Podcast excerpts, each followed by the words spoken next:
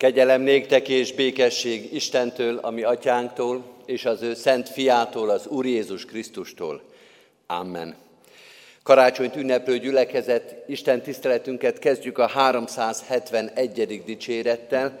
Urvacsorás Isten tiszteletre jöttünk, használjuk ezt az éneket hitvallásra, imádságra, bűnbánattartásra, énekeljük végig a 371. dicséretet, figyelve a szövegre is, nagyon fontos és erős szövege van. Első verszunkat fennállva, helyünket elfoglalva, pedig a másodiktól a nyolcadikig énekeljük végig, új világosság jelenék, ó tévegés csendesedék. thank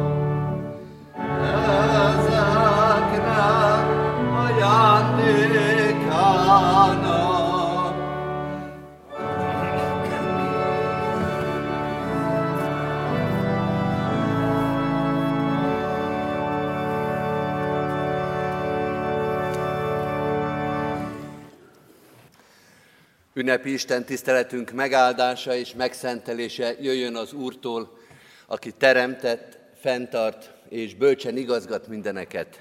Amen. Halljátok az igét testvéreim, amint szól hozzánk János evangéliumának a negyedik részéből, a negyedik rész hatodik versétől a 24. versig. Isten igéjét helyünket elfoglalva hallgassuk meg. János evangéliumában tehát a negyedik rész hatodik versétől a 26. versig így szól Isten igéje. Jézus az úttól elfáradva leült a forrásnál. Az idő dél felé járt. Egy samáriai asszony jött vizet meríteni. Jézus így szólt hozzá, adj innom.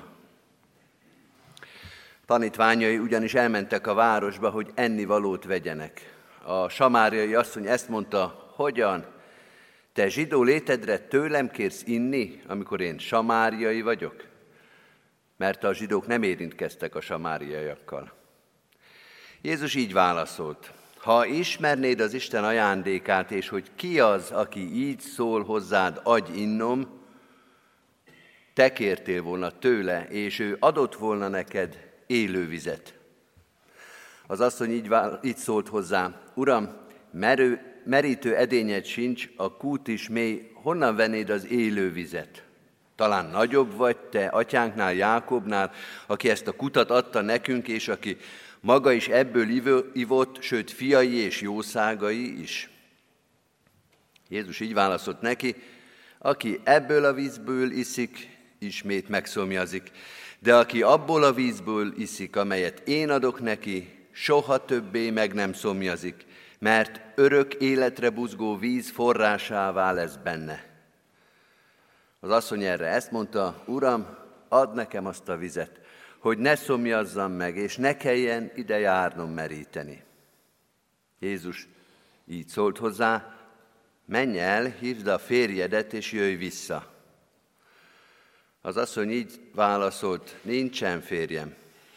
Jézus erre ezt mondta, jól mondtad, hogy férjed nincs, mert öt férjed volt, és akivel most élsz, nem férjed, ebben igazat mondtál. Az asszony így felelt, Uram, látom, hogy próféta vagy. A mi atyáink ezen a hegyen imádták Istent, ti pedig azt mondjátok, hogy Jeruzsálemben van az a hely, ahol Istent imádni kell. Jézus így válaszolt, Higgy nekem, asszony, hogy eljön az óra, amikor nem ezen a hegyen, nem is Jeruzsálemben imádják az atyát. Ti azt imádjátok, akit nem ismertek, mi azt imádjuk, akit ismerünk, mert az üdvösség a zsidók közül támad.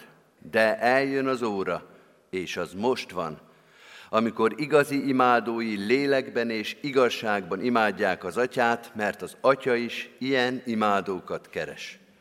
Az Isten lélek, és akik imádják őt, azoknak lélekben és igazságban kell imádniuk. Az asszony így felelt. Tudom, hogy eljön a messiás, akit Krisztusnak neveznek, és amikor eljön, kijelent nekünk mindent. Jézus ezt mondta neki, én vagyok az, aki veled beszélek. Hallottuk Isten igéjét, tegye ő az életünkben ezt valóságá, igazságá, ezért imádkozzunk, hajtsuk meg a fejünket. Urunk, arra kérünk, hogy velünk is beszélgess, minket is szólíts meg. Mi is jövünk a napi feladatokból, a hétköznapokból, végezzük a dolgunkat jól, rosszul. Olyan jó lenne újra és újra leülni veled beszélgetni, eldobni mindent, letenni mindent, felejteni mindent, ami a hétköznapokhoz kötés, csak rád figyelni. Bocsáss meg, hogyha néha össze-vissza beszélünk, ha néha bujkálunk a beszélgetésben, ha néha nem vagyunk őszinték, ha a legfontosabb dolgainkról, a legfontosabb fájdalmainkról nem beszélünk neked, minden másról, inkább mind az életünkről. Köszönjük, hogy te látsz mindent, ismersz mindent és mindenkit, ismered az életünket, a szívünket, a mai napunkat is, de ismered a holnapot és a holnap utánt is. Így beszélj velünk most is, így szólj hozzánk, Legyen itt a Te élő igéd. Te, aki megterítetted ezt az asztalt, Te, aki vársz minket, hívsz minket, aki megtöröd a kenyeret, aki a kezünkbe adod a poharat, Te légy az utitársunk, a beszélgető társunk. Légy velünk az ünnepben, és légy velünk a hétköznapokban. Légy velünk az örömben, a háladásban, az együttlétben, és légy velünk a magányban, a fáradtságban, a betegségben, a szorongásban is. Rád bízunk az egész életünket, azzal a hitel és reménységgel, hogyha te kezedben van az életünk, akkor te azt meg tudod tisztítani, meg tudod újítani, új értelmet, új értelmezést, új tudást, új életet adhatsz nekünk. Ad nekünk ma is és holnap is a te igédet, a te szentségedet, Jézus Krisztusnak a közelségét, közösségét, ő érte, ami megváltónkért, a megszületett Úrért, az emberré lett Krisztusért. Amen. Kedves testvérek, készüljünk az ige hallgatására 404. dicséretünkkel. Az első három verszakot énekeljük el. 404. dicséretünk első, második és harmadik verszakát. 404. dicséretünk így kezdődik. Kezdetben volt az ige, a Krisztus ő felsége. thank you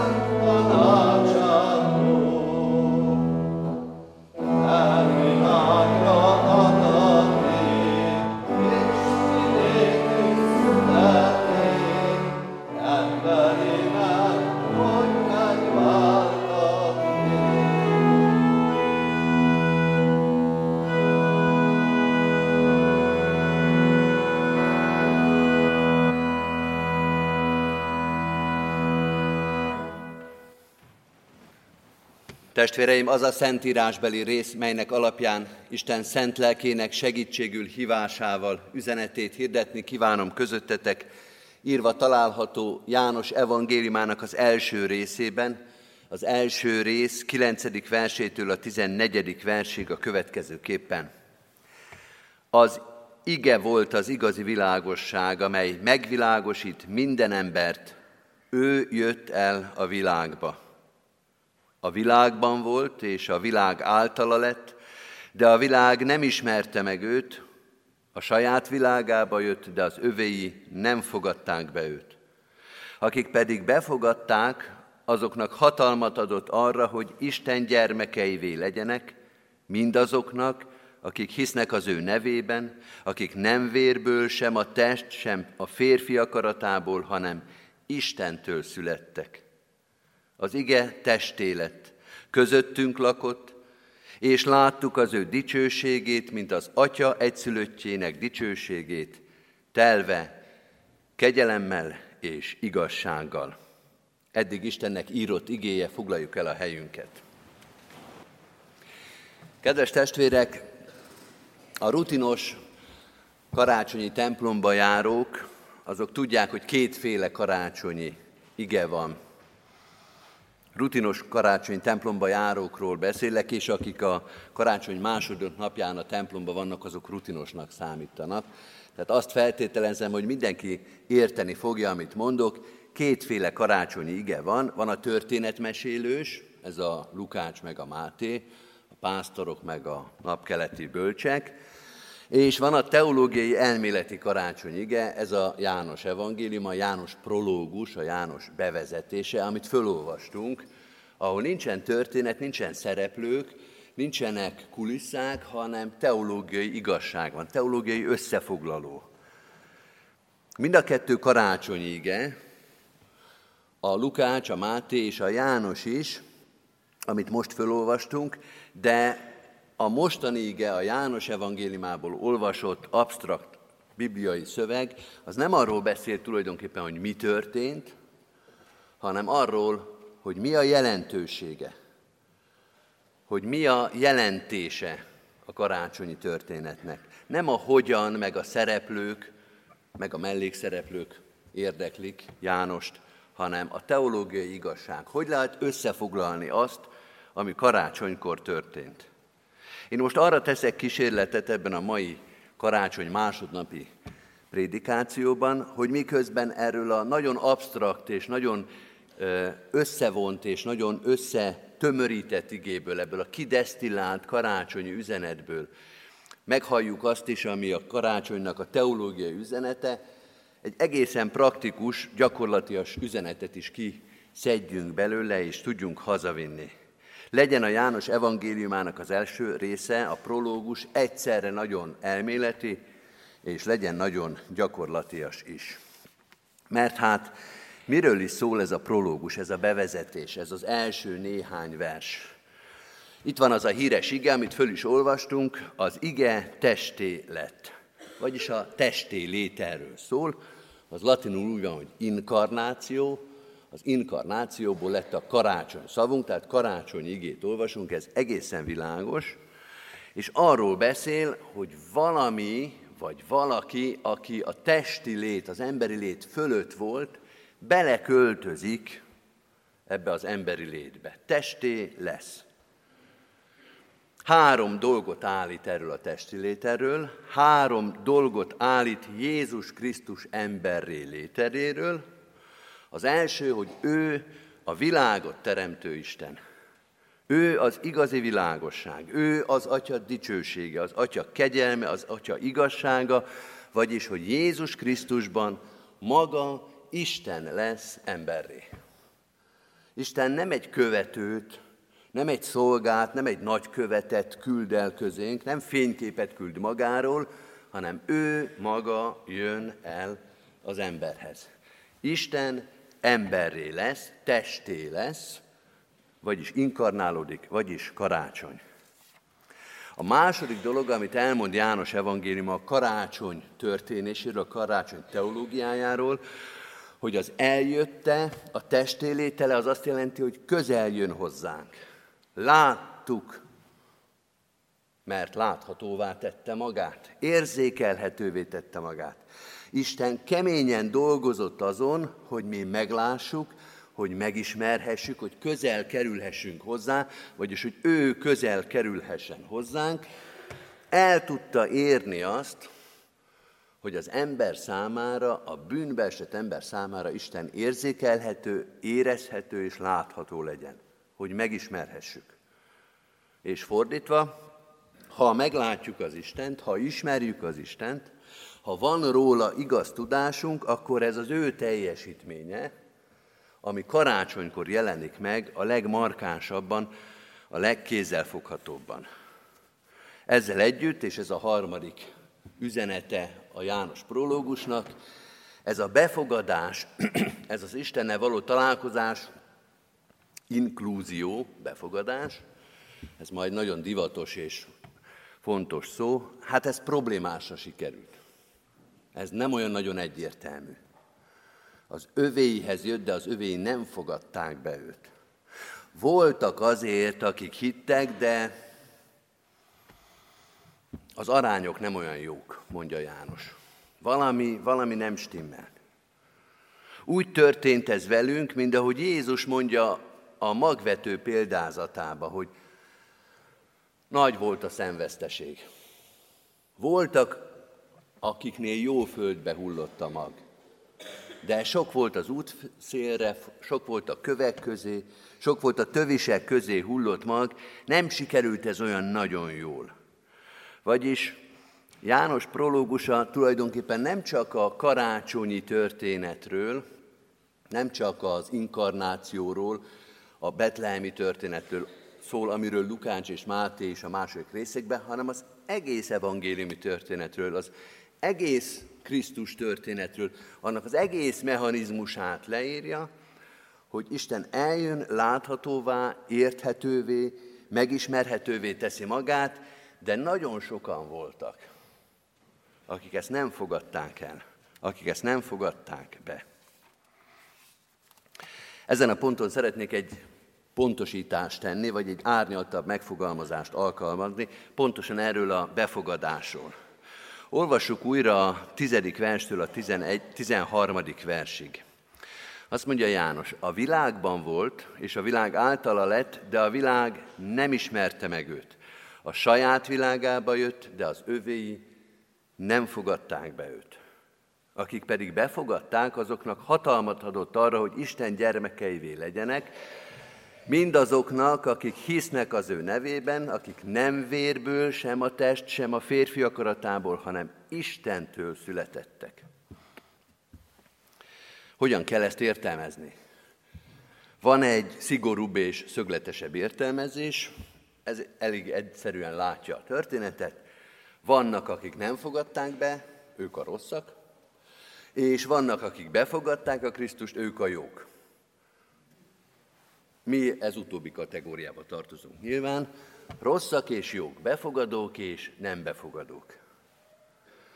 De van egy árnyaltabb, és ilyen értelemben őszintébb értelmezés ennek a szövegnek. Mert azt mondja ez a szöveg, hogy az övéi nem fogadták be.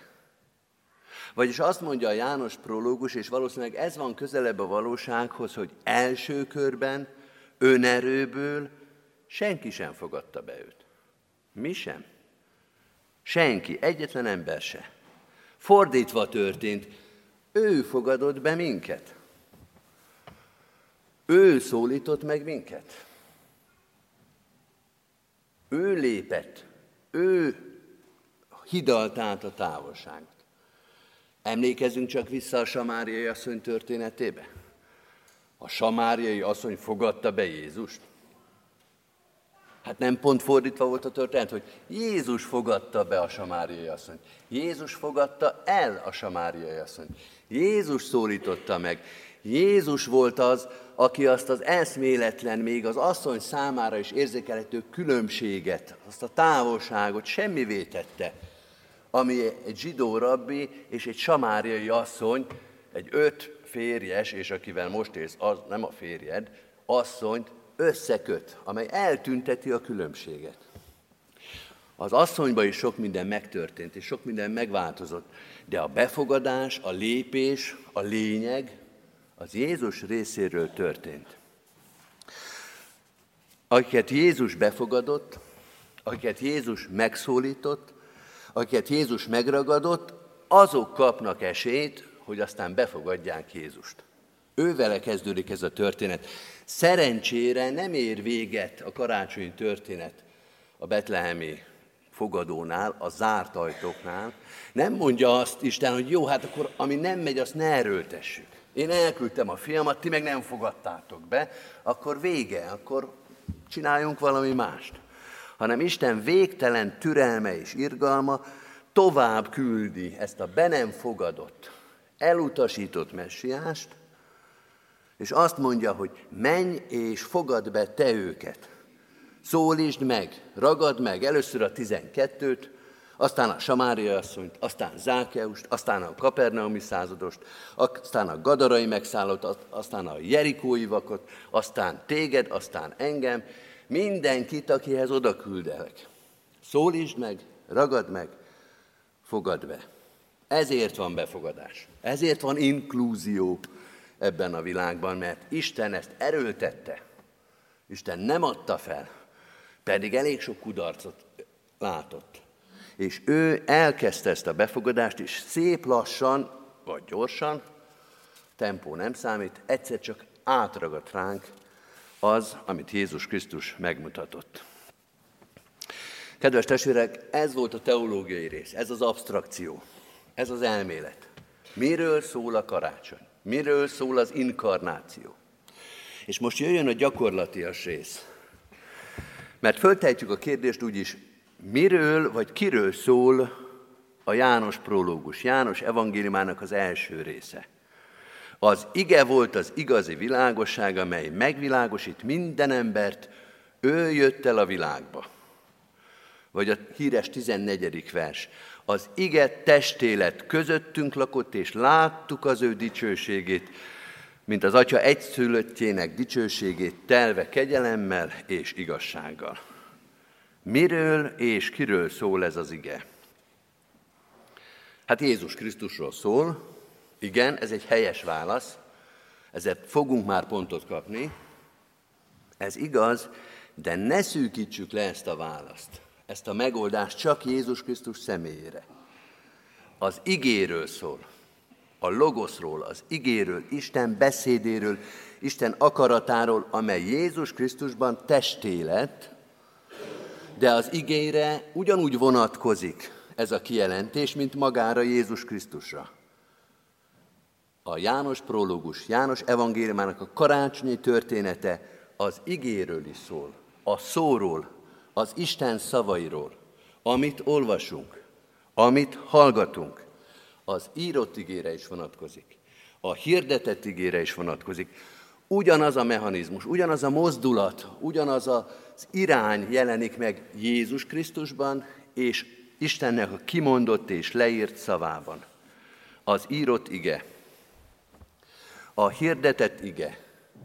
Azt mondja János prológus, az Isten igéje az világot teremtő ige. Ki mondja, hogy legyen és lett. Az írott ige, Istennek az igéje megvilágosít minden embert. Eljön, közeljön, Pál is ezt mondja, egyébként Ószövetséget igéz, közel van hozzád az ige a te szívedben és a szádban, és Isten beszédére és szavaira gondol. Az Isten igéje, amit a világ nem fogadott be, amit a világ nem olvas, amit a világ nem hallgat, amit az Isten, a világ nem követ, nem hivatkozik rá, nem méri hozzá az életét, a döntéseit, a cselekedeteit, nem Isten igéje, Isten szavai, Isten szentírása szerint teszi, hanem a saját bölcsessége vagy ostobasága szerint. De akiket az Isten megszólított, de akiket az Isten befogadott, akiket az Isten megragadott, azok olvassák az Isten igéjét, azok hallgatják az Isten igéjét, azok számára az Isten igéje örök életnek beszéde. János prológusa egy egészen praktikus, egy egészen gyakorlatias tanítással indítja az evangéliumot. Azt mondja, figyelj oda az igére. Halljátok az igét, olvassátok az igét, mert az írott és a hirdetett ige fog elvezetni titeket a testélet igéhez is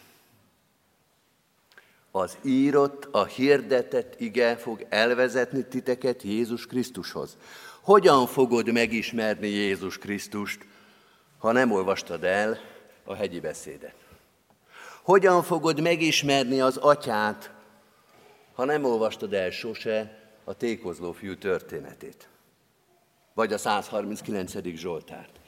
Tessék olvasni, mondja János prológusa hogy Márai Sándor himnikus szavaival éljek, tessék erővel olvasni, áhítattal, szenvedéllyel, figyelemmel, és kérlelhetetlenül olvasni. Soha nem olvasni fitymálva, mellékesen, elegánsan olvasni, nagy lelkűen, úgy olvasni, mintha a síralomházba olvasnád az utolsó könyvet, melyet még beadott celládba a porkolába életre, halálra olvasni. Mert ez a legnagyobb, az emberi ajándék. Gondold meg, hogy csak az ember olvas. Irodalmi példát hoztam, és valóban a Krisztus történet, Istennek a történetei az olyan, mint az irodalom. Bevezetés a szép irodalomba. Azt nem lehet kitalálni, hogy mit írt Kosztolányi, hogy mit írt Ottlik, vagy mit írt Pilinszki, azt el kell olvasni. azt nem lehet kitalálni, hogy Isten mit gondol az emberről, hogy mit mond a bűnről, mit mond a bűnbánatról és a bűnbocsánatról, hogy mit gondol az életről, a halálról, az eutanáziáról. Azt nem lehet kitalálni, hogy mit gondol az üdvösségről, azt nem lehet kitalálni, azt el lehet olvasni, és hogyha el lehet olvasni, akkor el is kell olvasni. Vagyis azt mondja János prológusa, hogy olvas. Legyünk mi az olvasó népországa. Az inkarnáció, a testélétel, igen, azt is mondja, hogy Jézus Krisztus emberré lett, és emberként élt közöttünk, de azt is mondja, hogy olvasd újra az ő igéjét. Újra és újra. Nem közvetlenül most, amikor hazamentek, kedves testvérek, de még most a karácsonyban. Olvassátok el újra a János egyet, az a prológus, amiről most beszélünk. Meg a János négyet, a Samáriai asszony történetét. És akkor már János hármat is, a Nikodémus történetet, az is erős lesz. Meg a 139. Zsoltárt, meg a tékozló fiú történetét, Lukás 15, és ha mindezt elolvastátok, akkor már 20 percnél járunk, 20 perc olvasásnál. De volt szó a közel hozzád az ige, Róma 10 és 5 Mózes 30, meg a hegyi beszéd, Máté 5, 6, 7, meg az örök életnek beszéde, János 6, és még mindig nem tartunk egy óra olvasásnál. Egy óra szentírás olvasás, az egy rövid tiktokozás, egy rövid facebookozás, és örök életnek beszéde lesz nálunk. Jót tesz ez majd az általános műveltségünknek is, de János nem erre gondol. Nem azt akarja elérni, hogy műveltek legyünk, hanem azt, hogy esélyünk legyen arra, hogy egy idő után felismerjük, megismerjük és befogadjuk a testéletigét. Felismerjük, megismerjük és befogadjuk azt, aki azt az asztaltot megterítette, aki ennek a világnak a királya, az életünknek a megváltója, a karácsonykor megszületett, emberré lett, érettünk meghalt, de feltámadott Jézus Krisztust. Amen. Válaszoljunk Isten igéjére, és készüljünk az úrvacsorai közösségre azzal az énekkel, amelyet megkezdtünk a 404. dicsérettel. A 404. dicséretnek a negyedik, ötödik és hatodik verszakát énekeljük, mert Ádámban kesergünk, a Krisztusban vigadunk, mert ő nékünk minden örömünk. thank you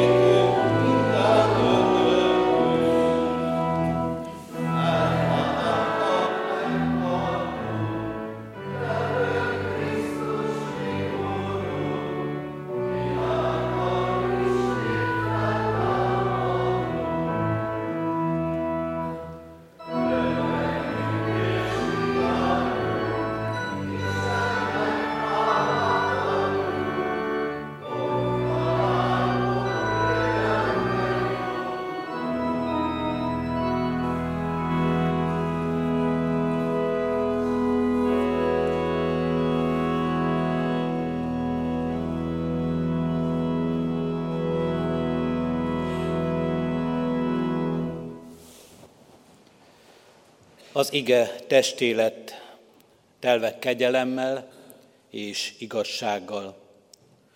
Hallgassátok meg, testvéreim, mi módon szerezte a mi Urunk Jézus Krisztus az Úri Szent Vacsora sákramentumát. Legbővebben elénk adja ezt Pálapostól a korintusiakhoz írott első levél 11. részében, eképpen. Mert én az Úrtól vettem, amit át is adtam néktek, hogy az Úr Jézus azon az éjszakán, amelyen elárultatott, vette a kenyeret, és hálát adva megtörte, és ezt mondta, vegyétek, egyétek, ez az én testem, amely ti érettetek megtöretik. Ezt cselekedjétek az én emlékezetemre. Hasonlóképpen vette a poharat is, miután vacsoráltak, és ezt mondta, e pohár, am az új szövetség az én vérem által. Ezt cselekedjétek valamennyiszer, isszátok az én emlékezetemre. Mert valamennyiszer eszitek-e kenyeret, és isszátok-e pohárt, az Úrnak halálát hirdessétek, amíg eljön. Amen. Előttünk vannak testvéreim látható jegyek, melyek Urunk bűnbocsátó kegyelmét hirdetik számunkra. Az ige hirdetés előtti imádságban közösen megvallottuk bűneinket.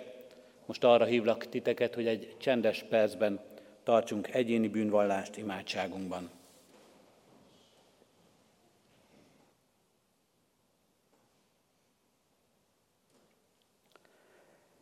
Vizsgálj meg, Istenem, ismerd meg szívemet, próbálj meg és ismerd meg gondolataimat. Nézd meg, nem járok-e téves úton, és vezes az örökké valóság útján. Amen. Bűnvallásunk után valljuk meg a mi hitünket is, elmondva együtt az apostoli hitvallást.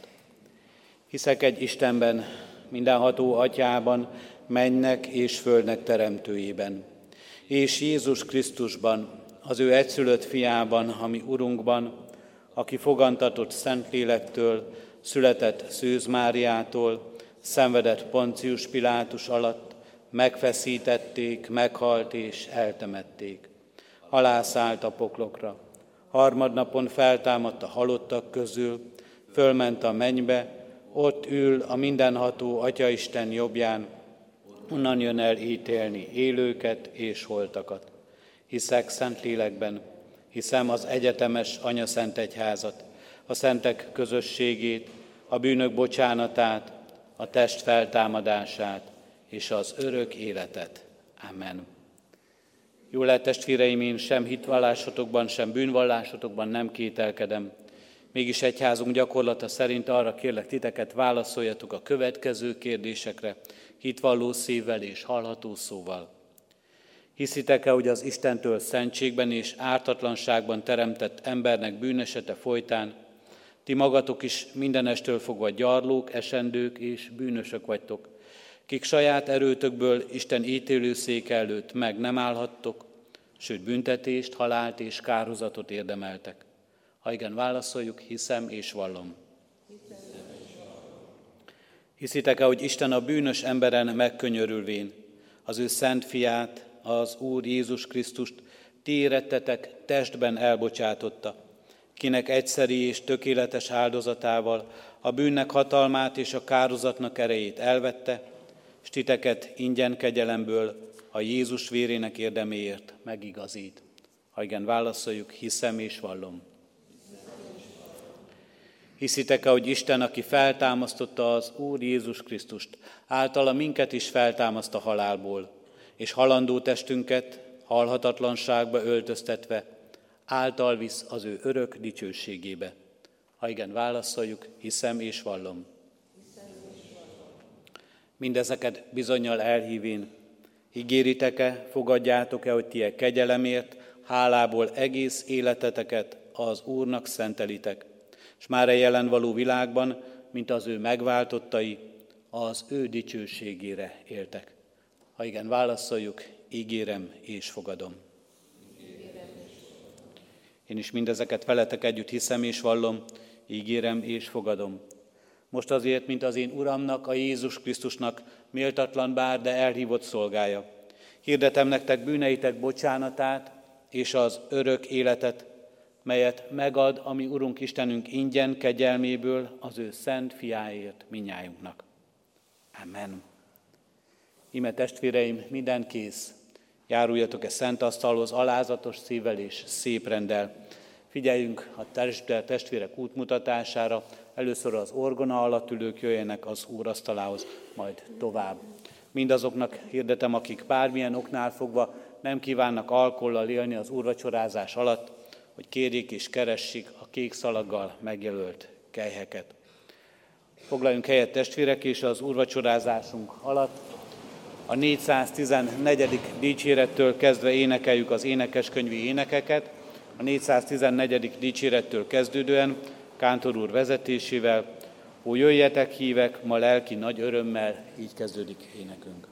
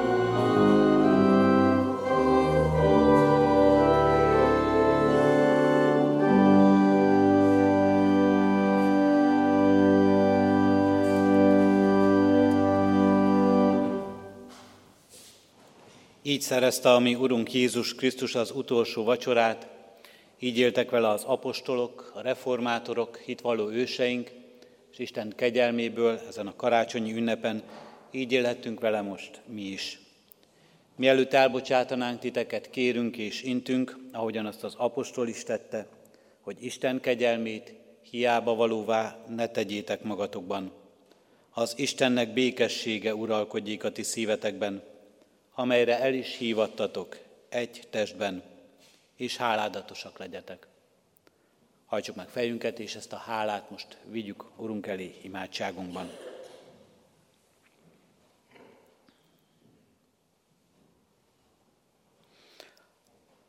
Hálát adunk neked, Urunk Istenünk, a Te igédért. Hálát adunk a Teremtő szóért, amely életre hív, amely életre hívott minket is, és élettel ajándékozott meg ebben a világban. Hálát adunk neked, Urunk Istenünk, a testélet igéért, Jézus Krisztusért, hogy benne és általa megismerhetjük a Te igazságodat is, megismerhetjük a Te kegyelmedet is. Hogy itt az úrvacsorában is, Urunk Istenünk, úgy állhattunk meg előtted, mint akik lerakjuk előtted életünk minden terhét, nyomorúságát, és akik várjuk a Te szabadításodat, és várjuk, Urunk Istenünk, az igét, az újjá teremtő szót, hogy teremts újjá bennünket, Urunk Istenünk, hogy mi lélekben és igazságban és kegyelemben imádhassunk Téged, követhessük akaratodat, megcselekedhessük mindazt, Urunk Istenünk, amit akarsz az életünkben és az életünkön keresztül véghez vinni. Megértessük, Urunk Istenünk, mindazt, amit Te üzensz magadról. Kérünk és könyörgünk, Urunk Istenünk, adj erre nekünk őszinte kíváncsiságot, befogadó életet, hogy mi azok közé tartozhassunk, akik befogadunk Téged, akik hívunk és várunk és behívunk az életünkbe és a közösségünkbe. Akik hívunk és várunk Téged, Urunk Istenünk, mint aki igazságoddal rendezed az életünk rendetlenségeit, mint aki megbocsátó szereteteddel felszabadítasz minket arra, hogy mi is tudjunk szeretni, egymásnak megbocsátani. Mint aki, Urunk Istenünk, a Te útmutató akaratodat adva az életünkbe. Elhívsz arra, hogy hirdessük a Te nagy neved dicséretét és dicsőségét minden cselekedetünkben. Kérünk és könyörgünk, jöjj, áldj meg minket minden közösségben. Légy, legyen a Te igéd, a Te jelenléted, gyógyító erő és szó az életünk fölött. Gyógyítsa betegségeinket és gyógyítsd betegeinket. Gyógyítsd a testi, nyomorúságokat is, légy ott a lelki szenvedőkkel, Urunk Istenünk. Jöjj és Te igéddel szólalj meg, Urunk Istenünk, igéddel, amely új áteremtés, új életet ad. És ez lehessen, Urunk, vigasztalásunk szomorúságunkban és gyászunkban. Mikor elköltözött szeretteinkre gondolunk, mikor az ő hiányukkal szembesülünk, mikor a saját életünk végességét látjuk. Jöjj, Urunk Istenünk, és hirdesd meg a békességet, azt, amelyet Te tudsz adni, amely nem kivívható fegyverrel, amely nem nyerhető el úgy, hogy legyőzzük minden ellenségünket ebben a világban, hanem egyben lélek szerint Te munkálod ezt ebben a világban. Kérünk, Urunk Istenünk, munkáld ezt bennünk, munkáld ezt általunk, lehessünk a béke hírnökei és követei és munkáld abban a békétlen világban, Urunk Istenünk, ahol háborúdul, ahol emberek egymás ellen fordulnak, ahol fegyverek és szavak gyilkolnak. Kérünk, Urunk Istenünk, teremts békességet. Krisztusért kérünk, a testet öltött, a testélet igéért, hogy a Te igéd szólaljon meg benne és általa, a szívünkben, az életünkön, és szólaljon meg általunk a szavainkban, az egész életünkön keresztül. Legyen áldott így, és legyen megajándékozott, Urunk Istenünk, ünnepünk veled, és az egymással való közösségben. Amen. Krisztustól tanult imádságunkat együtt mondjuk el. Mi, atyánk, aki a mennyekben vagy, szenteltessék meg a te neved. Jöjjön el a te országod, legyen meg a te akaratod, amint a mennyben, úgy a földön is. Mindennapi kenyerünket add meg nékünk ma, és bocsásd meg védkeinket, miképpen mi is megbocsátunk az ellenünk védkezőknek. És ne vigy minket kísértésbe, de szabadíts meg a gonosztól, mert Tiéd az ország, a hatalom és a dicsőség mind örökké. Amen. Az adakozás lehetőségét hirdetem testvéreim, mint Isten tiszteletünknek és életünknek hálaadó részét. Szívünkben alázattal Urunk áldását fogadjuk. Istennek népe, áldjon meg téged az Úr, és őrizzen meg téged. Világosítsa meg az Úr az ő orcáját te rajtad, és könyörüljön te rajtad. Fordítsa az Úr az ő orcáját te reád, és adjon békességet néked. Amen. Foglaljunk helyet, testvérek, és néhány hirdetést hallgassunk meg.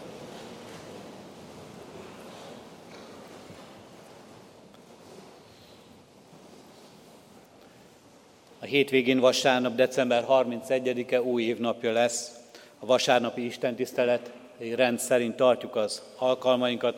Itt a templomban 9 órakor, 11 órakor és 5 órakor tartunk évzáró istentiszteleteket. Január 1-én új évnapján, hétfőn urvacsorás istentiszteleteket tartunk itt a templomban 9 órakor és 11 órakor, valamint a katonatelepi templomban 3-4-10-kor. Szeretettel hívjuk és várjuk a gyülekezet tagjait ezekre az alkalmakra. Január 7-i vasárnapi alkalmunkat is szeretném már jó előre hirdetni, és mindenki figyelmébe ajánlani. Január 7-én vasárnap a 9 órai Isten tiszteletünkön lesz az új presbitérium beiktatása itt a templomban. Erre az Isten tiszteletre hívjuk valamennyi egyház részből a gyülekezet tagjait, majd ezt követően egy újévi fogadásra, találkozásra az új kollégium dísztermében.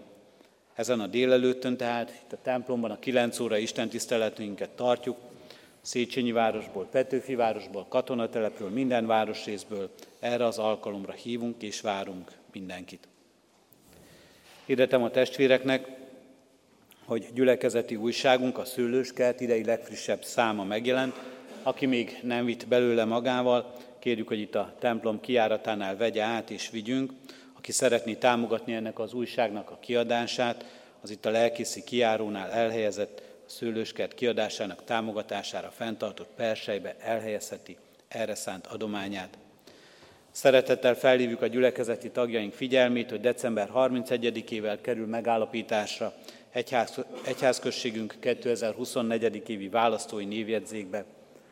A névjegyzékbe való bekerülés feltétele a 23-ban befizetett egyházfenntartó járulék és a regisztráció.